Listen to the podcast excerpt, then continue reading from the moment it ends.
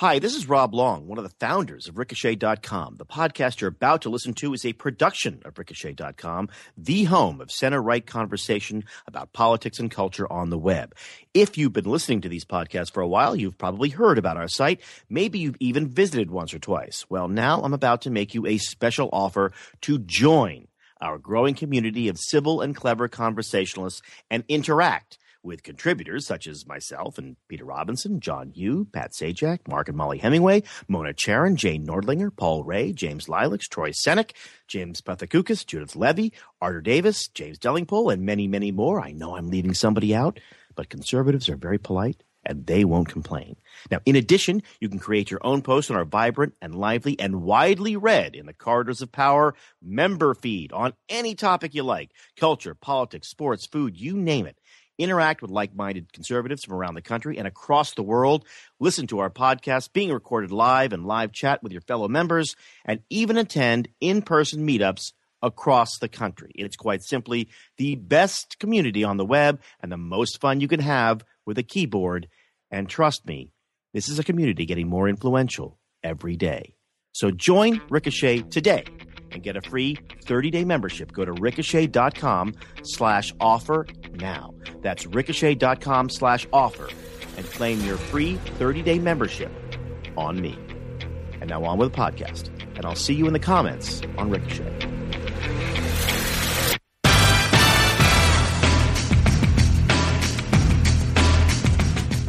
Welcome to Glop Culture, the Ricochet podcast with Jonah Goldberg, Rob Long, and your host, John Podhoretz. Glop Culture is brought to you by the fine folks at Encounter Books. This week's pick is Terms of Engagement How Our Courts Should Enforce the Constitution's Promise of Limited Government by Clark Neily of the Libertarian Institute for Justice. Go to encounterbooks slash ricochet for 15% off the list price. More about this later. So, gentlemen, Jonah, where are you right now? I am in Washington, D.C., but I leave uh, later today for Arizona, where I'm going to be at the very glitzy and exciting Goldwater Institute Gala dinner. Very exciting, and and Rob, I happen to know that Rob Long, ordinarily ensconced uh, along the Venice's along the canals of Venice, Yes. California, is but a few scant miles from me in New York City. Is that right, Rob? That is true. You are across the park from me. Now, uh, we, and, and just to give a little behind the scenes, uh, uh, Jonah, just so you know, John and I had dinner together um, a, f- a couple nights ago. Last night, not last night, the night before. Yes. swank uh, East Side uh, eatery, and we um, uh, and we, we plotted. I'll be honest, we plotted. We, we, But- we plotted against you, Jonah. we did. We plotted, we plotted against Right. you. So I would just I would think less of you if you hadn't. and then they brought the menus, and and uh, and then we did something else. It wasn't much. watch plot. your back. Is all I'm Okay. saying. Watch your back because you know rhinos have a way of turning Let's uh, there.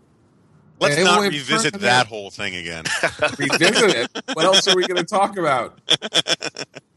Uh, you know, we we start this broadcast. Uh, we are in in double digit uh, days uh, since the since the beginning of the uh, partial government shut, slim kind of shutdown, but not really, but a little. If you want to go to a park, um, You and go we park, are. you have to walk past a sign. Is that that the?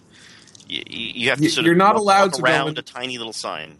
It's not even a tiny little sign they put up they've closed uh, somebody i know who was in, in seattle uh, went to see the locks in seattle and the park and you know the national park service had put up gates so that you couldn't stand on the on the ob- observation bridge to watch the boats going through which they were going through so yeah, and there's a there's a turnout on uh, the interstate um, by Route Mount Rushmore. I've been there several times. That you can see Mount Rushmore without actually going in to the park or getting out of your car, and the and it's not National Park Service land, but they've closed that off, so you can't even see Mount Rushmore.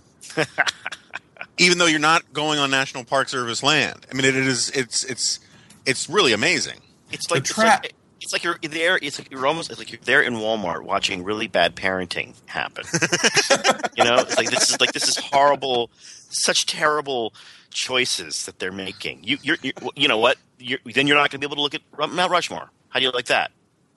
I mean, the, the, the problem here is that you know we are all, and we on the right are all outraged about this, and writing about this, and talking about this, and screaming about the preposterous way that the uh, administration is handling the showdown. J- Jonathan V. Last has a remarkable piece about the mismanagement of the National Park Service by by a uh, by a career uh, official who uh, has become the most zealous Obama advocate in the in the federal government uh, who runs the Park Service.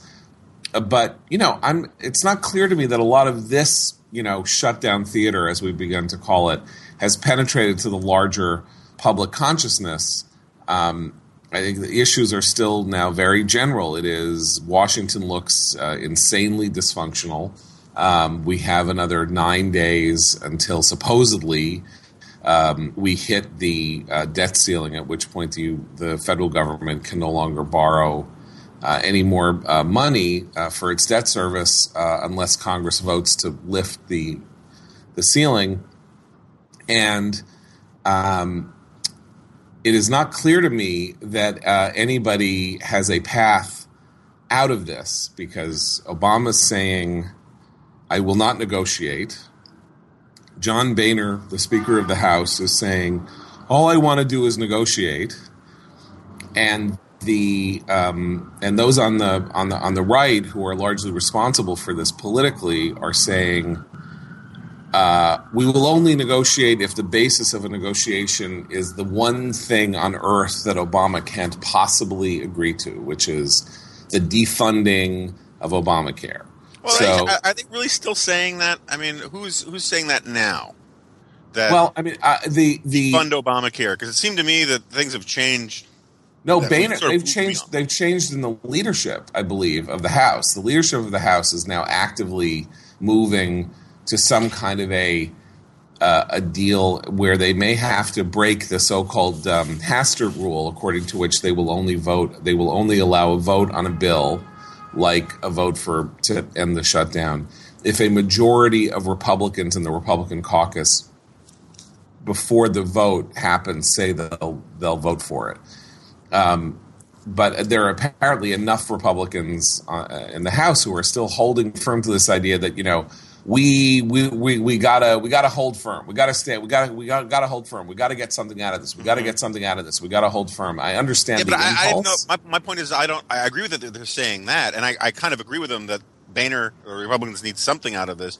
But I kind of thought that even I mean, you listen to Mike Lee, it doesn't sound like he's talking about um, you have to. They still have to defund Obamacare. No, I, yeah, I feel like that's gone. That, that's yeah. over. I think they're letting it play out and letting it sort of, you know, slowly unfold as the chaotic mess it is. The problem is that one chaos sort of burns out another chaos in a way. Like you, you have two competing groups, each racing to uh, eleven percent popularity. Um, and the first, the first person who gets there, the, the, person who gets there first seems to be the loser, but the other one will be at thirty-two percent popularity. So I'm yeah, not sure. I'm not sure who wins. Look, but. look, Erick Erick Erickson, who runs the very influential conservative site Red State, said this morning, this being Thursday morning, October. That's the 10th, second most. Uh, that's that is the second most uh, influential site, I think. Next to Ricochet. Next to us, yeah. Yes. Uh, said that uh, the caving on uh, defunding or delaying Obamacare will create a third party. So he is letting he is letting yeah. you know the surrender caucus which now apparently includes eric cantor john boehner mitch mcconnell john cornyn uh, you know uh, tom coburn of uh, everybody uh, that you know they vote they vote to they vote to sort of get out of this uh, total standstill and uh, and he or somebody is going to organize a third party. Yeah, I which of course is a brilliant strategy because if you want to further conservative ideas or right of center legislation and policy, what you really want to do is take the party of the right, divide it in half, and, and ensure that uh, Democrats win every election for the next thirty years. So Yeah, get it's really is a strategy. brilliant strategy. Yeah, Not just get smaller, but get like way smaller. You know, we don't have a parliamentary system here. You don't go into coalitions uh, in the United States to win presidencies, and the presidency is the most important office. So uh, you can't just you can't just create some movement that will not completely destroy the prospect of any kind of reversal of the last five years of policy. Yeah, look, I, I like Erick Erickson, but there, first of all, he's a wrong, um, and b I will predict that uh, when we are through the shutdown stuff, he will not be uh, resigning from the Republican Party. Um, but the you know a, couple points here that I think are getting lost. You know, first of all. Um, you know, Rob was talking about how both sides are losing, and they are both losing, and the Republicans are losing in the polls worse than the Democrats are, and all of that is true and, and and I think we all establish our bona fides uh, a couple weeks ago when we talked about how much we disagreed with the strategy that got us here. That said, um, there is a huge sort of category error problem in the way everyone talks about this stuff. Where they talk about Republicans are down or the House is uh, approval is down to eleven percent. That crap it really doesn't matter in the same way that Barack Obama's approval being down to thirty-seven percent does. I so way- don't agree with you about that. the- but go okay, ahead. well, we'll get to it. Let me make my case. You know, Sorry. I, I, I'm not saying that. I'm not saying that it's. I'm not saying that this is good for Republicans by any stretch of the imagination. That's not what I'm saying. What I am saying, though, is that in politics, negative feelings attached to personalities um, much more stickily than they attach to parties or amorphous institutions. And we've now got a situation where, um, you know, you have the president of the United States who, in that AP poll, has support for how he runs the federal government down to 21%. Um, that is a huge problem. Forget for the Democrats. It's a huge problem for Obama, but it's also a huge Yeah. problem for the Democrats because, uh, as we know from George W. Bush and from the rest of American political history, unpopular presidents have negative coattails and they create real problems for their for the a- attempt to have a successor of their own party. One of the reasons why um, McCain was doomed from the start, and there were a lot of reasons, but one of them was that you simply cannot elect a Republican for another term after a two-term Republican administration with a president who only has a 35% approval rating. And so there are there are real incentives here for the Democrats to get out of this mess too. Um, and the, the the thing that the number that drives me crazy when people talk about approval of Congress, well, if you actually go and you look at the Gallup approval that voters express for their own congressmen, it's, It's five good. times higher. Yeah. So the you know th- that's more of an apples to apples comparison. Is that the politician I voted for, I still agree with. Um, it's like people say they think the public schools stink, but they like their own public school. And so I, I just think that there's a lot of fog in, in, in the way people are talking about this. This doesn't mean I don't think we should get out of this, and it doesn't mean I think this was well done. But but, But it's, uh, people it's- always it's we always do that? too. I mean, do we always do that? They look at a poll. I mean, the the, the, the number of, of, of, of smart people or people who look at polls now or, or look at any kind of market research and then derive some conclusion from it as if this is, I mean, I'm, I'm sitting here right now in New York City about to shoot a pilot for a, a TV network and we're, we're, gonna we're, it's a crapshoot. We have no idea what's going to happen. We're going to shoot it. We think it's going to be really good. I think the script is really good. It's going to be a lot of fun. And but when, when we're done with it, they're going to take it. Even the network that I'm working for here, who, who tend to be a little bit more renegade, they'll take it and they will focus group it and they will treat that those results as absolutely uh, uh, uh, dispositive. Th- These results are uh, money in the bank. And of course, they're not. All this stuff is fluid and changing all the time. So it's really just your intuition about what will happen in uh, nine months versus you know John's intuition what will happen in nine months or twelve months, or versus my intuition. And I'm not sure. I mean, it, it, we all seem like we're. I mean, the, the whole country at least seems like it's appointed itself as part-time market research analysts, which of course is crazy. I would like to make. I would like to offer the counter the counter argument to to, to what Jonah has offered, which is you know which is certainly a, a, a both a both a, a plausible and a uh, and a heartening uh, from my perspective a heartening analysis. Um, the re- the the word Republican has uh, been scraping the bottom of the barrel since 2006 That is the problem. The Democratic Party has, you know, rose to perhaps, you know, its highest electoral point, um, both in 2008 and 2012 with Obama. Uh, with a considerably smaller electorate in 2010, Republicans slaughtered uh, Democrats um, uh, because of Obamacare. But the simple fact of the matter is that the word Democrat now has vastly more positive connotations in the national consciousness than the word Republican. So that's why we come to use these terms like brand and where the brand is. So the Obama brand is going to be tarnished by what's going on because everybody, as as the as the prince says at the end of Romeo and Juliet to the Montagues and the Capulets, all are punished. All are punished. This is when you have this kind of dysfunction and this kind of disagreement, the public blames everybody. But all the polls show they're blaming Republicans more, and the and this then goes back in history terms to the point at which the Republican Party began to suffer as an entity beginning in 2006. This is seven years later, um, and it cannot, in my view, take this kind of beating because what that means is, aside from whether or not there are good candidates or bad candidates, that's why these generic things matter, these generic numbers, which aren't so bad now, but they're still favoring Democrats. So let's say everybody's hurt equally, right? Obama's hurt, Democrats are hurt, Republicans are hurt. Republicans are worse. Republicans are worse off. Republicans are not doing as well as Democrats and Obama. And therefore, if everything remains that everybody is blamed equally, Republicans come out on the short end.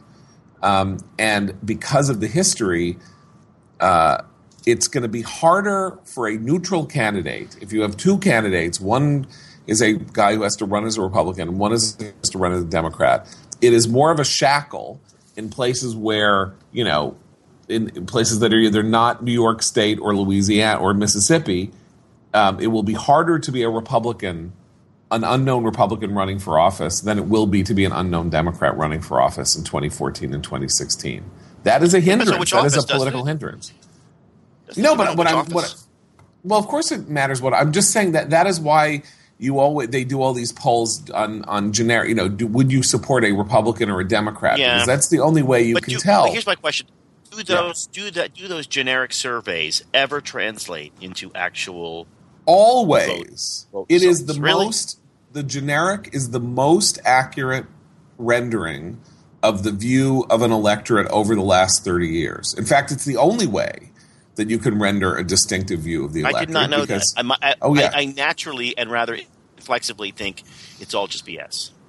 It isn't because here's why. It's interesting because, of course, you know, in the 80s, there were vastly more people who called themselves Democrats than Republican. I don't know. It was a 16, 17 percentage point. If you ask people, are you a Democrat or a Republican? 17% more would say they were Democratic, were, were members of the Democratic Party.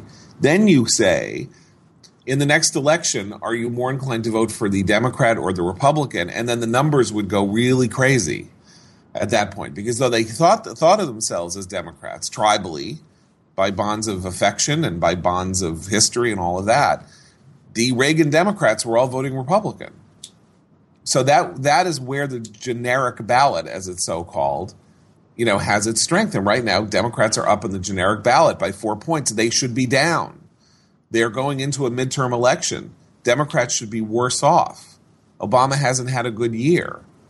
So um, the signs are not favorable. That that's not to say that Republicans are going to lose the House, but it may be to say that Republicans who should win the Senate in 2014 aren't going to win the Senate. I mean that that's my counter argument. There's no way of knowing. We'll know in Right. we'll know in November of 2014. There's this constant. Well, this is going to be bad for Republicans next year. No, it's not. There's no. It's all not going to matter. Who the hell knows? Nobody knows. But I, I'm saying this is a this is just a simple you know uh, projection out and i think you can see even this year that you know fine so there's a bad not a very good candidate in virginia for republicans but you know he's running against one of the slimiest people in the virginia gubernatorial race one of the slimiest people in american politics in a in a in a in a truly toss up state where Democrats and Republicans have been trading off the governorship for for decades, Mm-hmm. and he's going to lose. He's going to lose by a apparently by a relatively big big margin since he's now down by nine points, and that shouldn't be happening. This is an off year election. In, in, in 09, his predecessor won by 19 points. Now, granted, he's not a very good candidate, and but neither is his he rival. was losing long before the shutdown. right, Right, no, right, right. right, right. No, but it, but it's gotten worse. He's gone down five points since the shutdown. I mean, I, you know, and what's more, the shutdown also makes it impossible for him to stage a rally because it's the only issue in town. So that, yeah, that's all. That may be more more the problem. Also, Virginia is a weird case in this case since Northern Virginia is basically all government workers. Well, and so, by the way, so is so is Southern Virginia, where there's a lot of people in the military. That's true. Uh, don't That's forget that you know civilians in the military are furloughed also. So But is anybody really? Is that really happening? Every time I look at it, look at it, it looks like uh, well, th- those guys are working. It looks like a lot of people are Yeah, working. Hagel called no, back. a lot of people in the federal government are not working, and they yeah they put the but they put uniform. well, I know they're not working, but you're not, they're not going to. They're not going to work. Is what you're saying. They're Yeah, not they going to work, and in the and eventually they will They're not get back. at work. Eventually they'll get back pay. What's more, but you know they're not they're not you know they're not pulling in a paycheck, and people live paycheck to paycheck. So, um, I mean, I think ultimately the problem here is that you have two you have two fights, right? The fight is, you know, we've got to stand up against Obamacare. Everybody on the right believes that. Everybody on the right opposes Obamacare. Right. So it all just comes down to strategy and tactics. And somehow you are considered impure in your hatred of Obamacare if you are not following this. Now you seem a little charge of the light brigade strategy If you don't mind into the saying. valley of death road to 600 Now you seem a little defensive, if you don't mind my saying. uh, i am Yeah, well, just uh, yeah. It does it. Uh, can I put- can, instead of talking about you know this stuff? Can I ask? Yes. Like, does it does it does it bug you when people say, "Oh, that John, you know, he's not. he's a rhino He's not." Yeah. Does that bug you? you know why it bugs me it does bug me but it only So it bugs does bug you. Wait, wait. Yes, it bugs I love that answer. I asked, "Does it bug you?" And you say, "You know why it bugs me?" yeah. Why does it bug you? I mean, uh, here's why it bugs me. It bugs me because I'm 52 years old. I have been working in the mainstream media for 30 years as a minority of a minority. Mm-hmm. I am an American Jew living in New York. I stand up for conservative principles. I am a minority of a minority of a minority. I've spent my my entire adult life fighting for things that nobody around me agrees with, nobody around me believes in. And I have all these people who live in Mississippi and Utah and Idaho and all that yelling at me that I don't have any principles.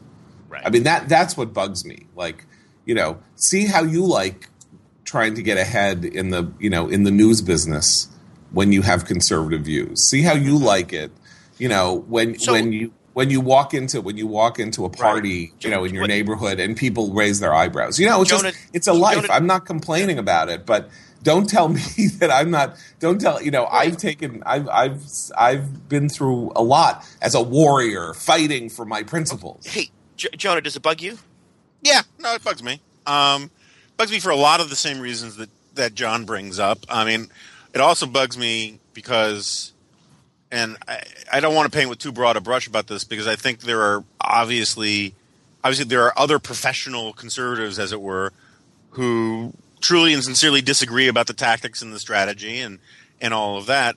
Um, but there's also these these people, decent, hardworking, honest people, whose commitment to conservatism is basically at a sort of a fan level, and um, you get these people who uh, get riled up by a talk radio host, right, or by somebody else on the web saying that anybody who disagrees with us is a coward, and they then launch into all of this invective aimed at you know, in my case, me, right, and the the the gist of it is that somehow you know I'm actually like John, you know, I, I'm actually in the arena fighting these fights every day for 365 days a year, essentially.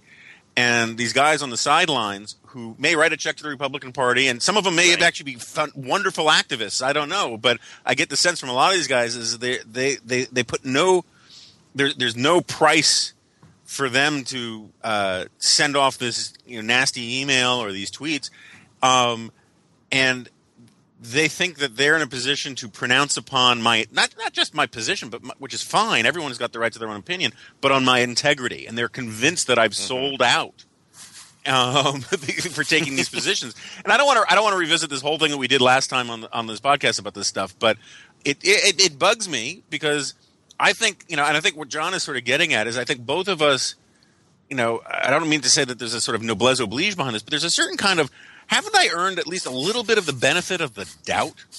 Haven't I, you know, that that maybe this is just a sincere disagreement? I mean, the idea that I've signed up as a, some sort of Right. sleeper agent at National Review, um, you know, Yeah. that I got my start at the American Enterprise Institute, all the while just using that as leverage to get a better offer.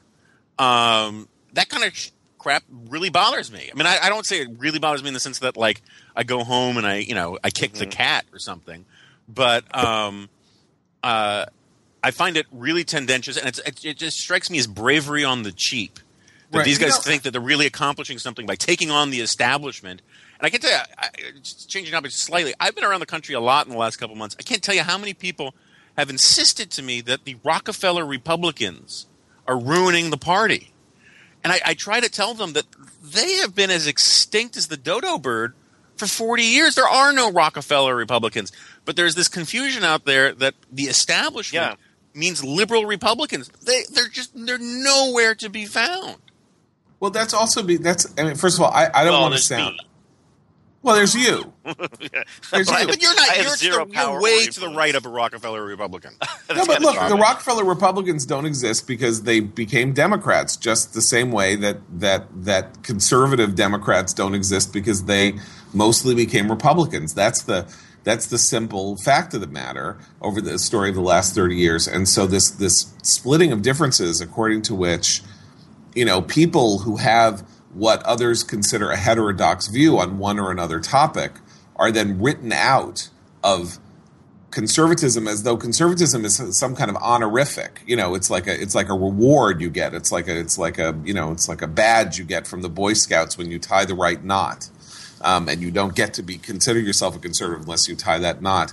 This is not you know it's just a practical description in the united states of a set a cast of mind and a set of beliefs and a, and a general uh, you know uh, uh, tendency toward believing that government should be smaller and that the United States needs needs to be strong um, abroad and to project its you know and and to project its power forcefully. Those are those that is essentially what it means to be a conservative in the United States in the broadest terms. It's not an honorific. It's not a medal.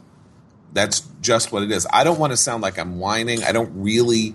It bothers me. I don't really care. I live a wonderful life. I've had great opportunities uh, my life and Jonah's, I think, are testaments to uh, the remarkable uh, change in the United States that has made possible uh, people uh, like us who both uh, can thrive in conservative media and have some place in the mainstream media that really would not have been possible in previous eras. So, I you know, I've benefited, and and um, but I have no problem with them. That's what's interesting. I have no problem with these people who are attacking me. I like them. I'm happy that they're there pushing and arguing and hating Yeah, me too. Obamacare and all that. They're they're angry at me. I'm not angry at them. I don't. I'm you know, and this is the joke. Rob, you and I were talking about this at dinner. Like you know, we're talking about these are these are um, electoral coalitions that involve ten tens of Yeah, millions of people. scale is really interesting. I mean, I mean just, just just to get off this this Yeah. one little thing for a minute, Yeah. the scale of everything is really interesting. That's what I think has has, has surprises everyone in, in the media and, the, and and and you know voters too and consumers in general. It's just the the difference in scale for winning an election is so much different from the difference in from from the scale of having a hit TV show or having you know a lot of Twitter followers. So That's what's interesting to me. It's just that uh, that that is still a very big thing to win a national election. but it always was. But you know, this is a point that you Well, made. So in we have things that were clo- 1972, Yeah. in 1972, Wait, wait, just wait, wait, wait, wait. yeah, wait. We- no, I was going to make your point for you. we have other we had other closer things to that. We had the launching of uh, you know car companies. We had we had uh, TV shows that regularly got 35 or 40 million viewers. That was normal. And now that's completely abnormal. You don't there aren't 40 million people uh, doing any one, one thing, even watching the Super Bowl. Um, so so it's hard. Like it, it's at the scale. It's just crazy to like to change. And I think what happens is we sometimes believe if if if if, if our if our inputs are, are are consistent, you know, everybody on our Twitter follower and everybody on our news channel is saying the same thing, and we see a poll that can be parsed to agree with it. Uh, we we think. Oh, there's, there's a there's a bandwagon sweeping the nation, and the truth is, the na- I, mean, I think it's true about the shutdown too. By the way, I think the the, the, the, most people are shrugging. I'm sort of more on the Jonah side than on the John side, but but it is interesting to me just that we have there's only one thing left that's a big national experience that everybody experiences, and that's a national election. Where Right, because in and trying to log onto the Obamacare website. yeah, exactly. Now, I, I, I actually think that's going to be a more powerful piece of direct mail Absolutely. and a more powerful uh, a campaign piece or, or, or marketing piece than anything those the morons at the RNC could come up with. see, but that's Yeah, important the, because glitches what have delayed Obamacare better than the Republicans could.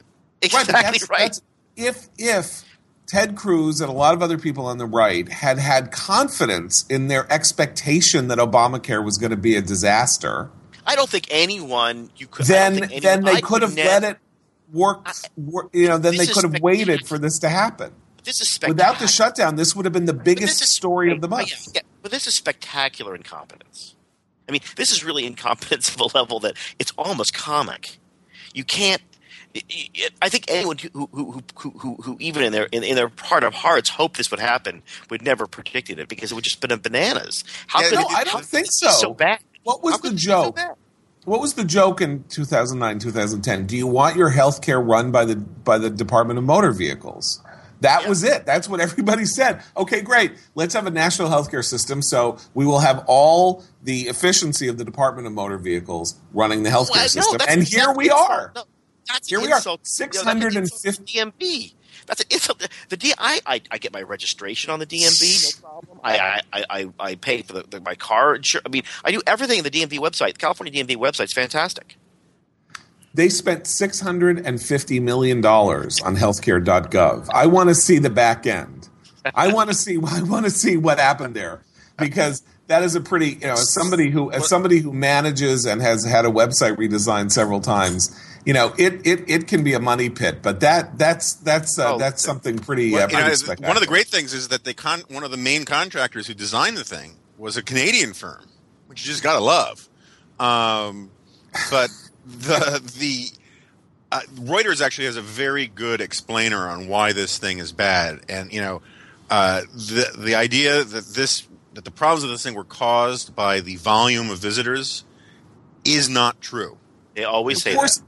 Of course, And- it's not true. and it's, the- of course, it's not true because that all you have to do there Wait, wait, Jonah, is buy wait. server, is buy So- so server what- space. That's all you so- have to do. Jo- Jonah, what, what was the rest of it? Okay, so anyway, the, and and the uh, so this is already the worst IT disaster in American history, right? I mean that is that is an established fact. Um, you can't point to anything out there. And at some point, the, the, the sort of the glitches thing, right? I mean, I had this joke last night on the Special Report Online show. I feel like I was cheating on you guys, um, where um, I said it seemed like they have they have somehow scoured the finest web programmers um, that the Amish community has to offer. um, and at one point, actually, at one point, Krauthammer was like, um, you know, I want to disassociate myself with this slur on the Amish community. And I was like, Charles, what do you care? It's not like they're watching. Um, but um, a- anyway, well, they're watching the- if they're on Rumspringa. that's right. That's right. Right. If they're on a, or if they're on an Amish show about how they're in the mafia. Um, but the um, I love America.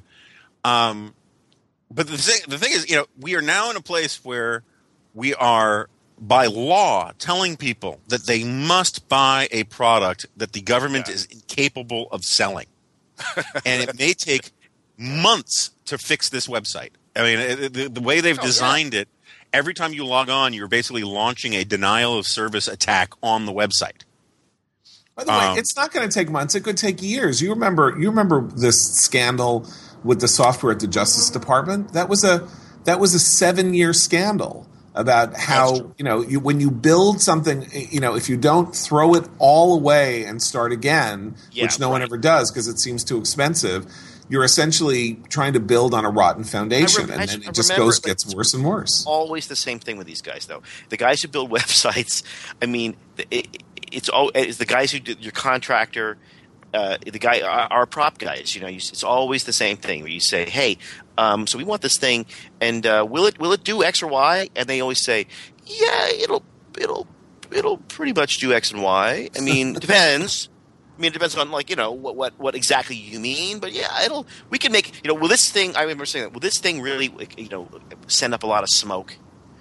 And the prop guy said, "Oh yeah, it'll it'll uh, yeah it'll it'll look like smoke." Yeah, You know, nothing- do that. Like, no, I need I need the effect to work, right? I need it to work. Yeah, it'll it'll pretty it'll it'll uh, it'll get you there. It'll get you there. You know, I can see, this- I can hear all the meetings for this thing.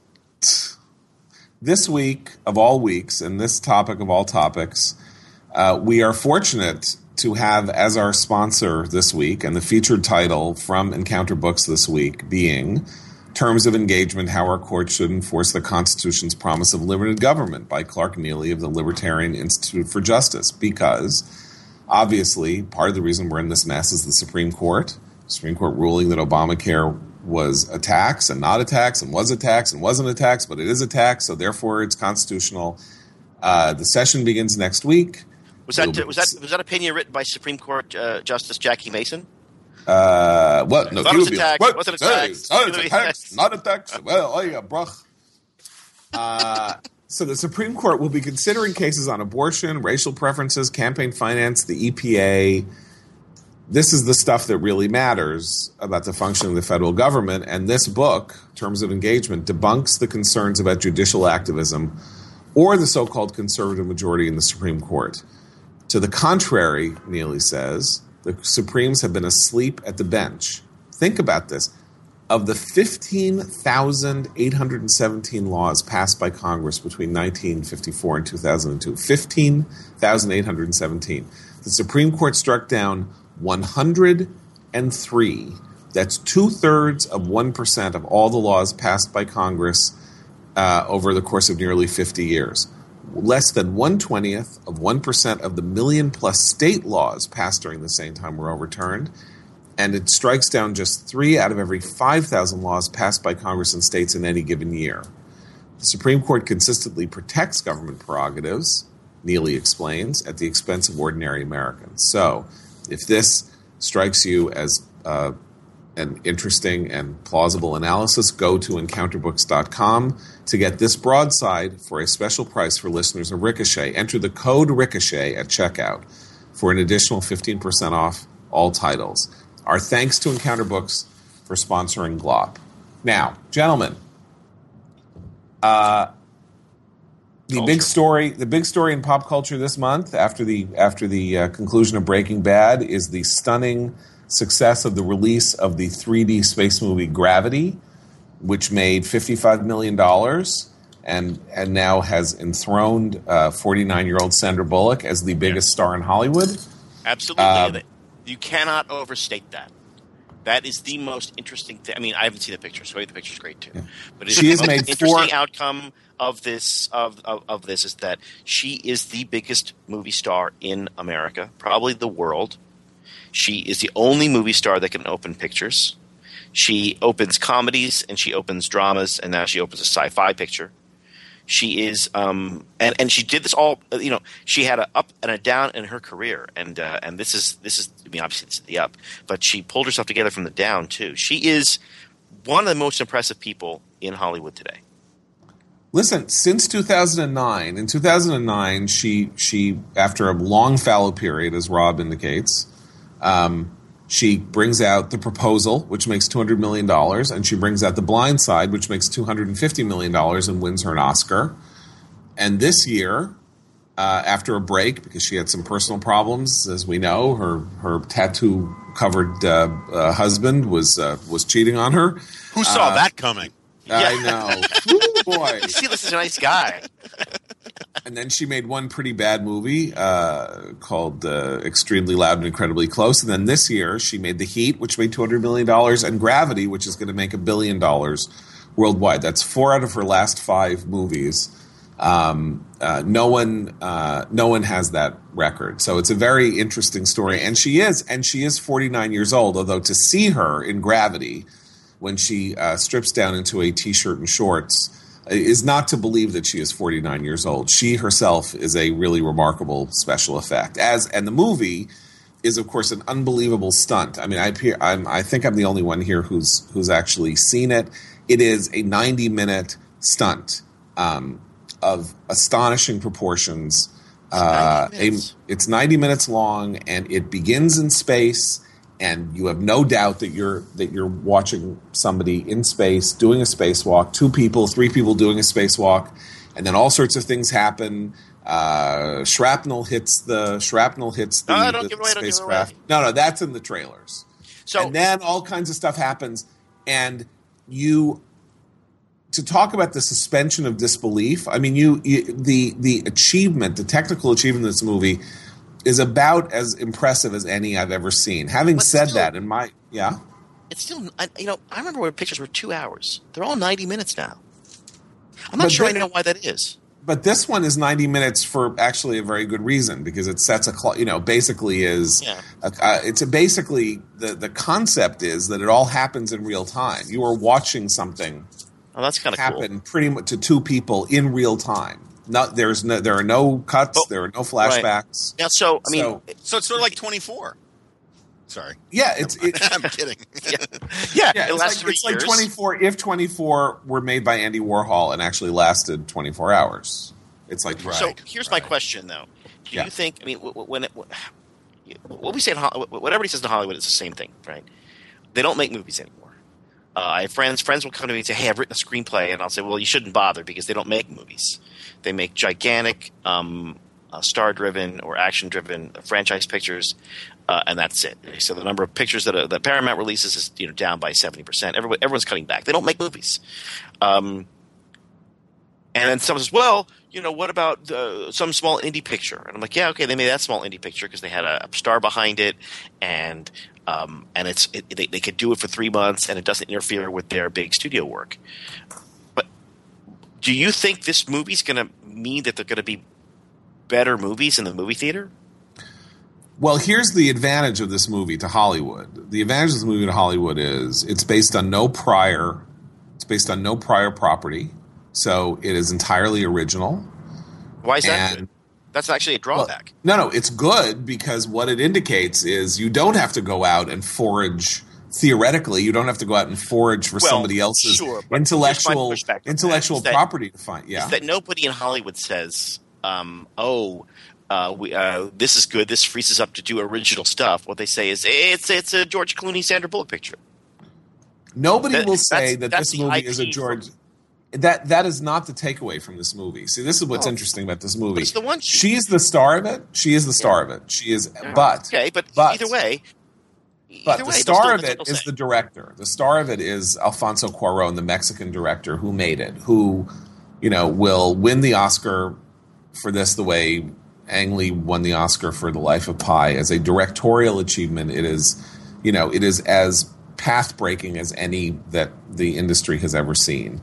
What all I'm saying is that this can make the what the case that is made by this movie because apparently 90% of the money that it's making it's making in 3D and IMAX is as James Cameron said after after Avatar was made if you make a if you conceive of a movie in Yeah. 3D that uses all of the qualities of 3D to create an immersive experience and it is part of the design from the get-go as as uh, you know executed by a masterful filmmaker then people are going to like ru- tear down the walls to go see it. And this thing People are going to Well, go see this movie That's four what I mean. and five It's, it's- times. that's what I mean. It's more now an event picture, uh, a ride, um, you know, a- a immersive experience that it probably it- it can only really be experienced in a movie theater, and that, that there will be more of those. That's for sure. That, that, that's Yeah, that's it- the direction movies are going. One, one caveat I would offer on that. I mean, I, I think John's sounds like John's right to me, but uh, the one caveat I would offer is that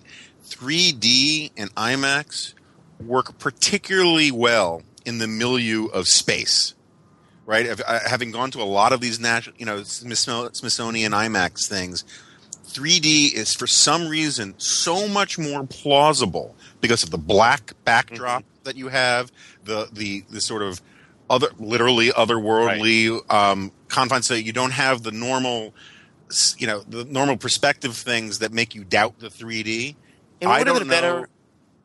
Know. I don't have know been that better. the 3D works as well in every situation. I mean, I, I no, don't- it doesn't. It doesn't. the Avatar, although in Avatar, I thought the 3D was kind of wasted. Isn't Although it sad are- though yeah. that, that, that you- we didn't get to see William Shatner's paunch in the 3D? We didn't have that 3D feeling of, of the of the absolute the, the, the, the, the tension of the spandex or whatever it was of his little outfit. We didn't I we didn't really get a feel that.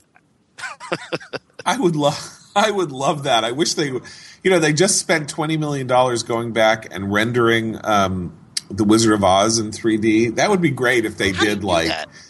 I, I don't know, but they did it anyway. I would. I didn't see it, but it it it uh, it apparently was was was quite sensational, and um, I would love to see uh, the gamesters of Triskelion uh, in 3D. Um, uh, I would love to. I would love. Yeah. I would love. I would love to see some of those really Yeah. bad Star Trek episodes, the really bad ones in 3D. You get a sense that- of, that the, would of be the, the I don't know which dimensionality of episodes you all that speak. um, um, one interesting one interesting aspect of social media and the movies and all that is well, all we hear about is the effect of Twitter on movies and how it promotes things and pushes things. And now Twitter's made a deal with Comcast that if you tweet about something and you press watch it, it'll come up on your computer screen. Um, so you can watch it and tweet about it at the same time. This is considered a big revolution. There's a big story about it in the New York Times. Um, However, uh, the nation's foremost celebrity astronomer Neil deGrasse Tyson, who who runs the um, the uh, Rose Institute for for Space here in New York, went on Twitter this weekend and just started trashing gravity. He did like a series of 10, 12 tweets about how you know the ship should be in should be going like right to left not left to right. They keep moving in the wrong direction and there's no way that it could be hit by shrapnel because they're in different orbits and therefore the shrapnel couldn't hit them. she would never and be allowed yada, in yada, space. blah blah. And it was Yep. there was something really astonishing. It was like he got really angry and the only thing i could think was oh man gravity producers morons why didn't you hire him why didn't you hire him as a consultant? Bring him in the tent. You can't be leaving these guys out there to, to get angry because you didn't pay them off. Pay Why them off. Why can't you? I think this goes back to the initial point. It doesn't matter what anyone says on Twitter. They still Listen, this made was what- umpteen million dollars. But this, is what it I wanted to say about what you were. minutes s- of the Today Show. These tweets, which I couldn't believe, there was Matt Lauer talking about these tweets as if they were like breaking news. Although, although, although that, of course, is one of those things that said makes people say, "Hey, I got to go see that movie." But this is the point that you were making, Rob. You know, uh, we all have this amplification effect where we're complaining about how people call us rhinos and all of that, and you know, we have uh, various numbers of followers on Twitter, and people attack us and all of that. Well, you know, the, in terms of scale, the point I was trying to make a couple of minutes ago was in 1972, the Mary Tyler Moore Show had 40 million viewers a week, right? Right, right. In 1972, Richard Nixon got 40 million votes. In other words, Yeah. when television was king, when pop culture had this kind of this kind of focused effect, it was as big as a presidential election. Yeah. Sometimes it was right. bigger. The, I think the- you're you know, the final episode of MASH was watched by 125 million people. 125 million people. Now, The Big Bang Theory, which is an astonishing triumph, um, ratings triumph, is now you know by far the highest rated show on television. It has 25 million viewers um, and On that's like, oh my god, how did that happen? This Yeah, is like a, a- miracle. It becomes It's a billion dollar enterprise because of that. Yeah. All right. I Right, mean, so- that's that's that's, that's- why and that's a third, and that's, that's- why yeah. right. That's why the, the, the, the it's hard for people in, in, in, in show business to complain because the money still goes up, right? Because you know, a smaller group of people doesn't matter if that's still the, the biggest group you can buy. So Right, the people making Big Bang Theory are making tons and tons of money, um, probably more uh, when you ra- factor it out than the people who made Three's Company, or not actually not Three's Company. That was a gigantic uh, Oh, far moneymaker, but but something like that. Um, but but Far more. and I I think There was reading- le- there was less merchandising for Three's Company though. I was Yeah, amazed when I right. went when in Europe when I was in Europe this summer. It was amazing, or in the UK.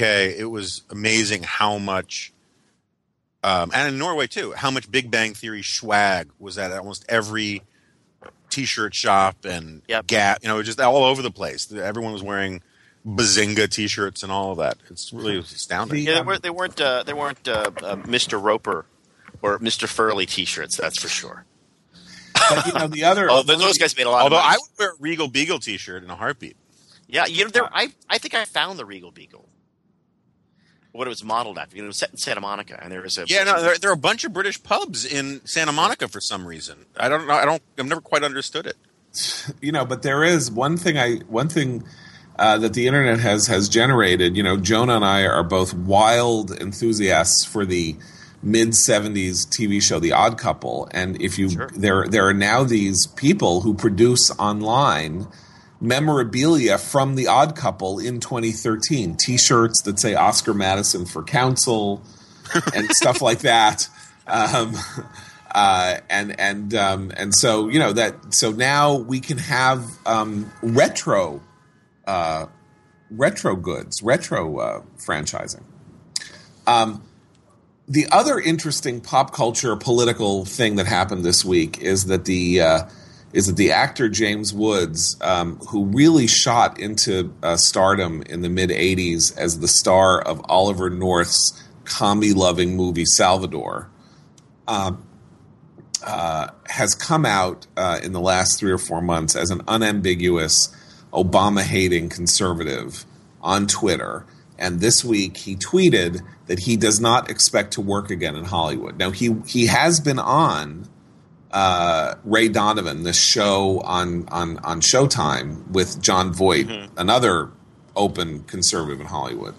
But um, Woods, who is uh, let us say rather intense person, uh, a man of Yeah. um, a man of uh, deep and high intensity in all things, That's a nice Uh, way to put it.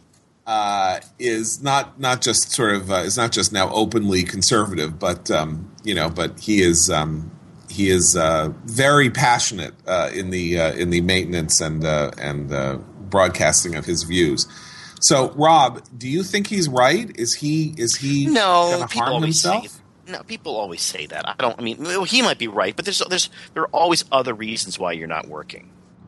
Uh, you know, But you know, Ron Silver, the late Ron Silver, told me he was in in 2005. He was surprised. He did not expect that his career was going to take the hit that it took when he came out as a supporter of Bush and the war on terror. Yeah, Um, but you know, he- there's he no way. thought he was- I know they always say that. They always say that. And No, but he and wasn't may- complaining. He wasn't may be- complaining. well, whatever. I mean, whatever the, what he was doing, whatever he, he was pointing to a, a cause for the problem, and and I'm just not. I'm I remain unconvinced. I, I, I've heard stories like that from the past, and I'm you know I'm in no position to tell somebody why they are or are not working. But when an actor announces, and this, and I'll probably not work again because of this. Uh, really? I mean, look, Jimmy Woods is kind of a handful, and there, that's that's all there is to it. And a lot of people who uh, agree with him would think twice before putting him in a picture or in well, a, you know, here's, series. here's the important thing to remember. But, but I would say, wait, I would wait. uh, Yeah, I would sorry. just say as an example, you have Jon Voight, who is having, who's busier now than he's ever been. Yeah. Um, and he's a lot more outspoken than Jimmy Woods. I mean, look, James Woods. I, I, put it this way: he when when he when, when James Woods said that he uh, at one point said, "I will never forgive myself for not preventing 9/11." everyone's first well look that was everyone's first reaction was to laugh Ugh, roll their eyes it turns out that he was on a plane from new york to la and he noticed these guys on the plane on one of their dress rehearsals and he called the fbi that's actually on record and Yeah. said you gotta so they're they're planning something that's what he said so i mean you know he's Yeah. kind of an interesting he is an interesting character and whenever he said i'll never forgive myself for not preventing 9-11 like oh it's kind of a you know a typical actor like the world does not revolve around you but in this one instance Yep. So I don't know. I Um, thought this. What, I thought he was the one who saw like the nine Arab musicians carrying cases on the plane. I didn't think you actually saw the 9/11. No, no, no, guys. no, no. Rob's right. Rob's right. He was Oh, in I apologize. August. Yeah, it was Yeah. in August of, of, of 2011, and he Yeah. saw he 20 saw what, right. what appears to be two of the guys who were on Flight 93 or something like that. like Muhammad Um, Atta and some other guy apparently they, they Right. were doing a dry run on flight to la right now, in the here's front the one thing that uh, I should caution my fellow conservatives at getting too wildly enthusiastic at the, you know, at the fact that James Woods has joined the fold is that he is uh, 66 years old, and um, uh, his girlfriend is 20. So uh, he is not. Uh, he is not. Um, let's say in moral terms, the most conservative person that you've ever met, uh, and I you may want what's to. wrong with that what do you mean I mean, the only thing that's wrong with that is what on earth do they talk about? That's all I'm saying. Anyway, uh, but can I just tell you a quick story on the on the effect of having conservative views in Hollywood on some people? So. Uh, in 1978, I was an apprentice at the Williamstown Theater Festival, and there was an actor at the Williamstown Theater Festival named Dwight Schultz, who people now may remember, who ended up on the on the on the A team.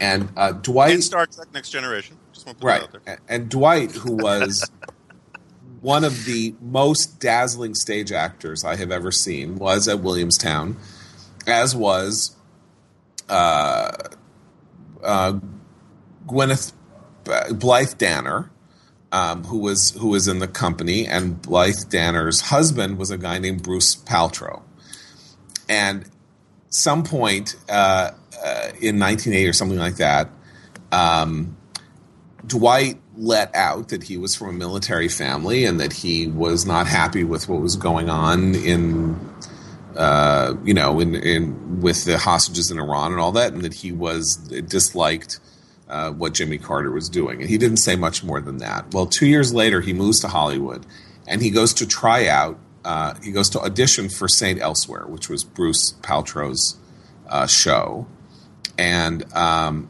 uh, he walks in for the audition, and Paltrow stands up and he says, I'm not having any Reagan loving a hole on my program, so you can leave right now. And that's a that's a that's a true story. Yeah. Dwight Dwight's career wasn't Dwight went on to get a, a huge role on a big show, but, But he would have um, been great in St. Elsewhere. Well, you know, he hmm. could have been. I'm He serious. could have. he could have been. The, yeah. Anyway, he's a great actor, but I just thought, always thought that you know that Yeah, was. okay. That- that- look, there are- It's. I'm- I'm, not. not- I'm not not. I'm, doesn't I'm- it's not martyrdom. It's not martyrdom, but it's. It's. It, it's it real. Right. I'm not saying it isn't real. I, I personally worked there for 23 years. I, I I've never experienced it. In fact, quite the reverse. I, I I can probably, if you give me a few minutes, can tell you how much money I've made, it, almost to the dollar, be- because people know. I would love. Uh, please, please. Uh, Joan and I will talk, and you do that calculation, and Yeah, we'll close carry the show with that. How about that? Um, know, every now and then they need one of us around. You know. Okay, so uh, just to just to just to close out on a on a, on a very high point, um, uh, there is a viral YouTube video uh, video out on uh, advice to J.J. Abrams on uh, how to make Star Wars great again, uh, as he is now making the next uh, Star Wars movie, and uh, and Do I was follow what they did with the Tolkien movies. Is that in the Tolkien movies they are internally consistent. That they take they they try to take seriously this idea that they are in an independent realm, another world. That is what it seduced an entire generation of kids into those movies. Was this idea that it was someplace else and not just sort of a sci-fi movie with human Earth characters speaking in, in American pop culture language. Um, I think that would help a lot. Whether it does it or not, I kind of doubt. Rob. Do you have any? Uh, Yeah, I guess my advice is don't do it. get away from the torment and the this and the tr- the trouble and the arm cutting off and the and the and the Yoda and all of that and go back to you know fly boys going after you know the big ship. That would be my that would be my counsel. He Yeah, can't no, do that I- either because he's a con man. J.J. Abrams, and he sets atmospheres up well and cannot tell a story. But I agree with a lot of that. I'm not saying that it has to be dour when I say it has to be serious. I just mean Right. take its premises seriously. Right. Um, but no more blowing up big ships. I mean, the they've they've done the Death Star twice out of you Right. know, a Well, well, they can't blow up the Death Star because this is a prequel. Don't the do Death Star won't even exist yet. However, Don't we have come to it. the end. Don't do it. But you know, one thing that you should do, and we'll try to let you know how and when, is you should join us uh, Yeah. next week, uh, Tuesday, October 15th, in New York, where we are going to have a Ricochet meetup. And I think we are we are we going to try to do a a show or we can't do a show. Well, we're going to try to do something, and if uh, Yeah, Jonah can make yeah, it, so uh, if Jonah Jonah's doesn't make it, then, weird. then, then We'll Rob and I will will just plot against him. Yeah, That's. Uh, while on air. Yeah, well, and and and and we will, and then you can listen, and even as you're listening, we will be coming up behind you I like it. and taking you out. So, uh, yeah, so Tuesday, watch Ricochet for details. Tuesday, October 15th in New York City, uh, sometime uh, in the evening. Um, Jonah, you got anything you want to tell anybody aside from the Goldwater Institute? Uh, no, that's better. Although I am literally walking out the door the second I get off this thing to go to Fox, for which I am late. So I have Oh, to have to run. Okay. Uh, bye. there. And There, uh. Rob, and Rob is Rob is casting uh, I'll be in parts for very Yeah. fat people. Um, maybe- and uh, and so um, and staying in very swanky hotels uh, where he Yes. is down, well, down- until until this afternoon. Yes. Okay. And uh, I have, uh, of course, uh, a set at uh, Chortles in West Nyack, New York. As, as, as ever, please please join me. Um, I will be uh, I will be opening for the guy who used to say, "You can call me Ray, and you can call me Jay." Hey, and you could, there's uh, a bit of trivia for you. That was uh, that was uh, that was big stuff for a while. It was, and and just goes to show that anything can become big stuff for a while. So thank you all very much. Thanks for listening, and uh, we'll be back soon. See you fellas later. Bye.